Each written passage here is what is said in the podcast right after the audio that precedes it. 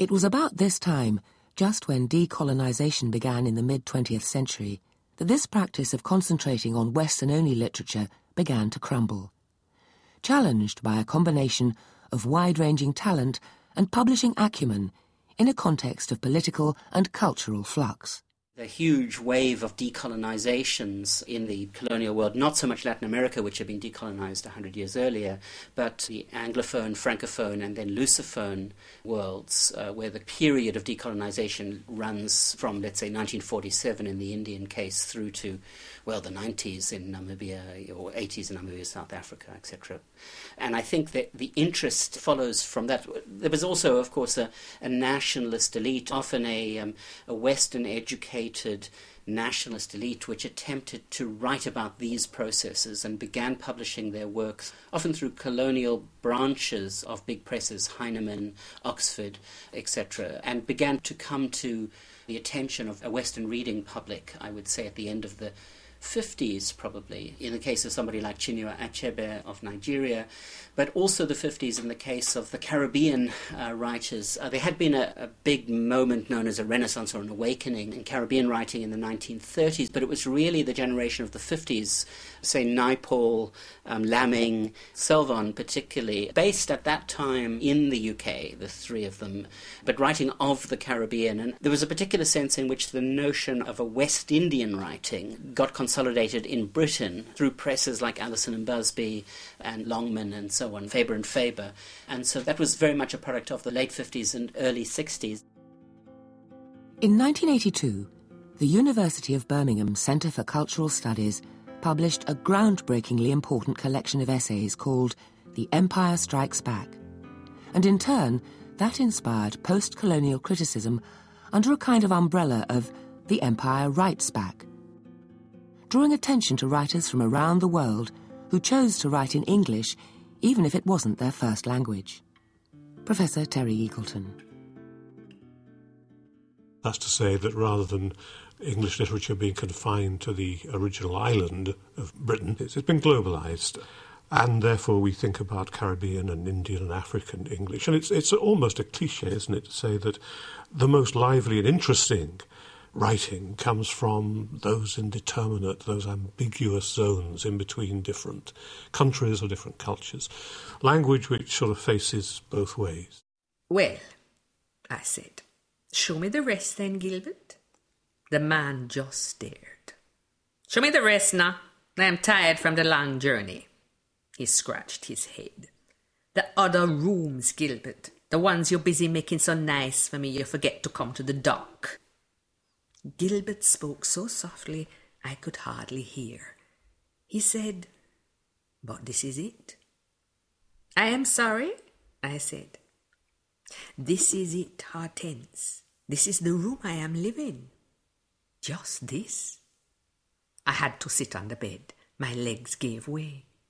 There was no bounce underneath me as I fell. Just this. This is where you are living? Just this?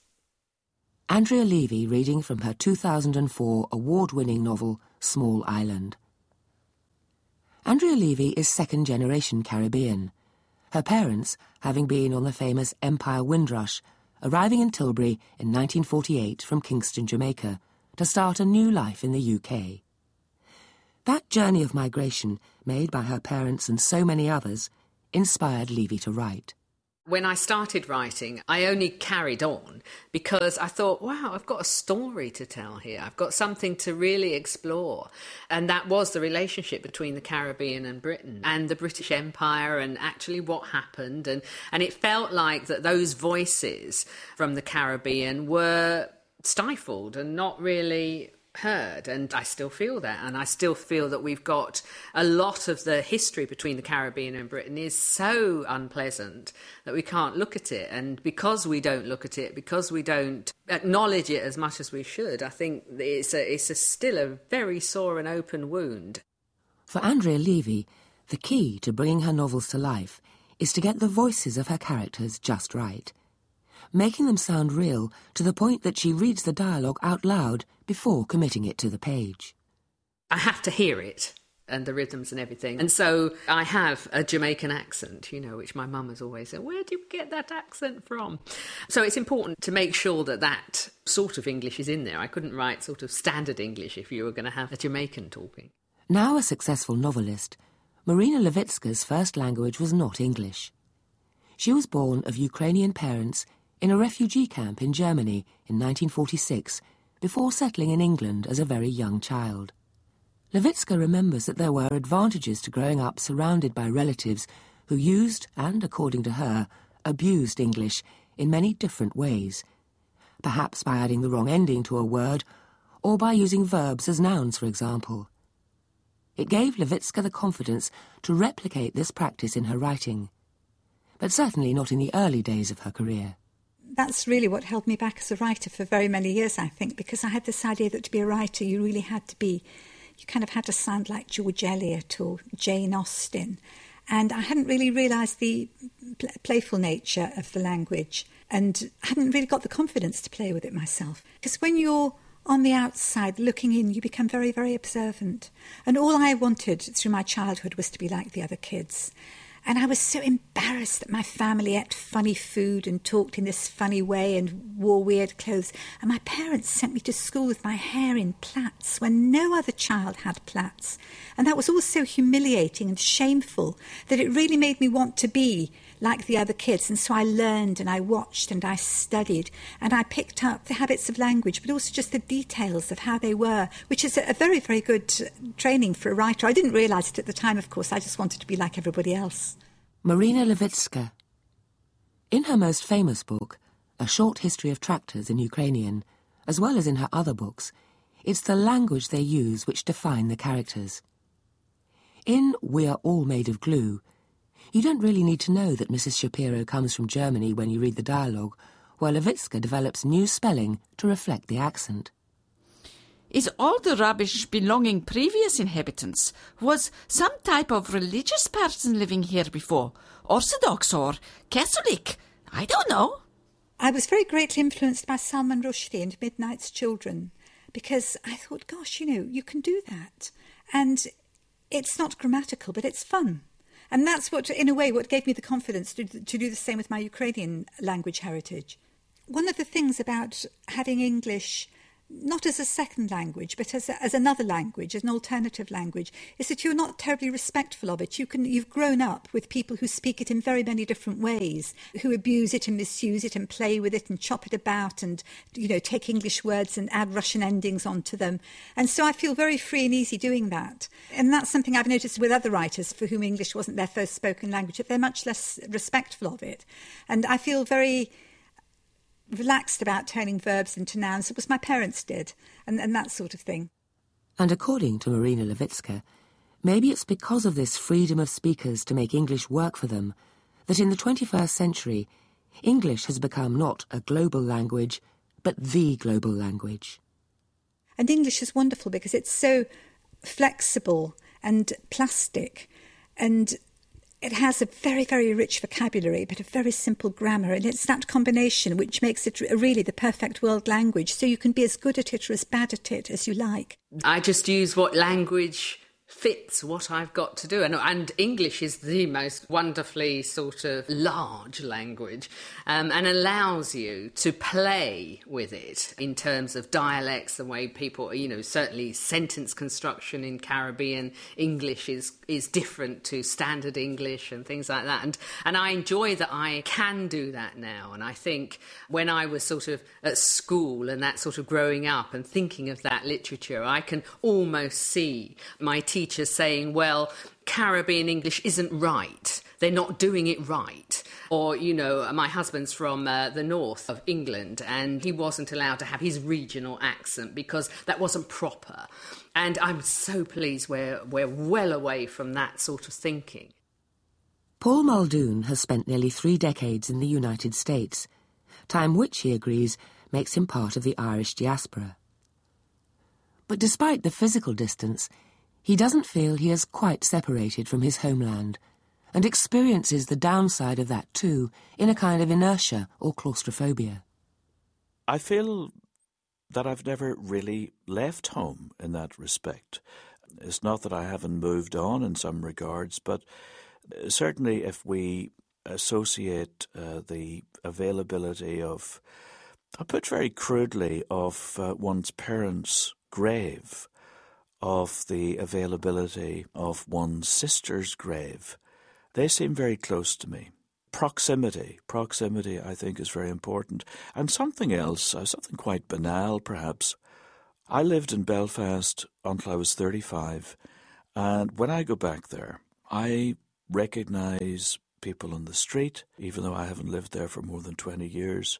I run into people in coffee shops. So, in some respect, very little has changed. And indeed, perhaps far too little has changed. I mean, one's still having the conversation one, one had uh, 25 years ago. So, for Paul Muldoon, the memory of Ireland is not something he needs to draw on for his poetry. It is still very much part of him. For many migrant writers, however, whatever memory they might have of the home country may well have been touched with nostalgia, perhaps diluted, or sometimes even idealised. Neil Lazarus says that it's worth remembering that all personal memories tend to be selective. One of the things that emerges in much writing of this kind, including in the set ones, is the relationship between private memory and official histories in some way. Whether those are dominant narratives or, you know, particular kinds of orders of things where, you know, Sebald is, is, is obsessed with this, isn't he? With You can find it also in Ishiguro's uh, Remains of the Day, for instance. All of Ishiguro's work, where the memories of the past, they're all broken and often are quite partial. I mean, you know, Stevens is not an attractive character in Remains of the day, for instance. But there seems to be something, there's a redemptive aspect to that process for them. Memory plays a large function, obviously, but it's also very problematic with the Caribbean heritage. In that, with my parents, they were very reluctant to talk about their past and talk about that sort of family history, how black you are. Certainly, from, you know, my parents were fairly light skinned, and that had some currency in the Caribbean. And so they grew up with a, a sense of memory being quite a challenging and frightening thing. And um, I know that uh, I have an aunt, and I keep asking, Oh, can you tell me about this? And she really doesn't want to. Andrea Levy so, like Marina Lewycka, as we heard earlier, Andrea Levy is delighted that cultural diversity means standard English is no longer privileged over and above the way other Englishes are spoken and written. Although she doesn't like to think about the way she writes, since if she did, she claims that, like walking, she wouldn't be able to do it, she does admit that her writing can challenge what is considered Eng-lit if literature was still sort of saying, oh, you've got to do this, and, you know, it's still a, a hidebound rule book, then yes, it's challenging it in that I don't write standard English sometimes if I've got to write in a Caribbean dialect, and I want to put over the way that people speak. But I don't think that we're in that place particularly anymore. So um, it's adding to it rather than challenging it. The inherited definition of literature has been expanded by literatures in English from Ireland, Wales, and Scotland, from the US, and from other English speaking settler societies, and from former colonies.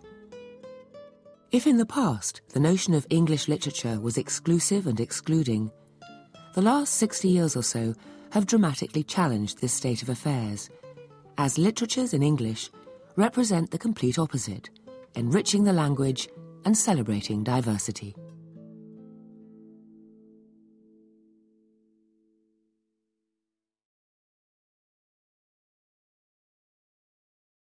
The Open University. For more information, go to www.open.edu forward slash iTunes.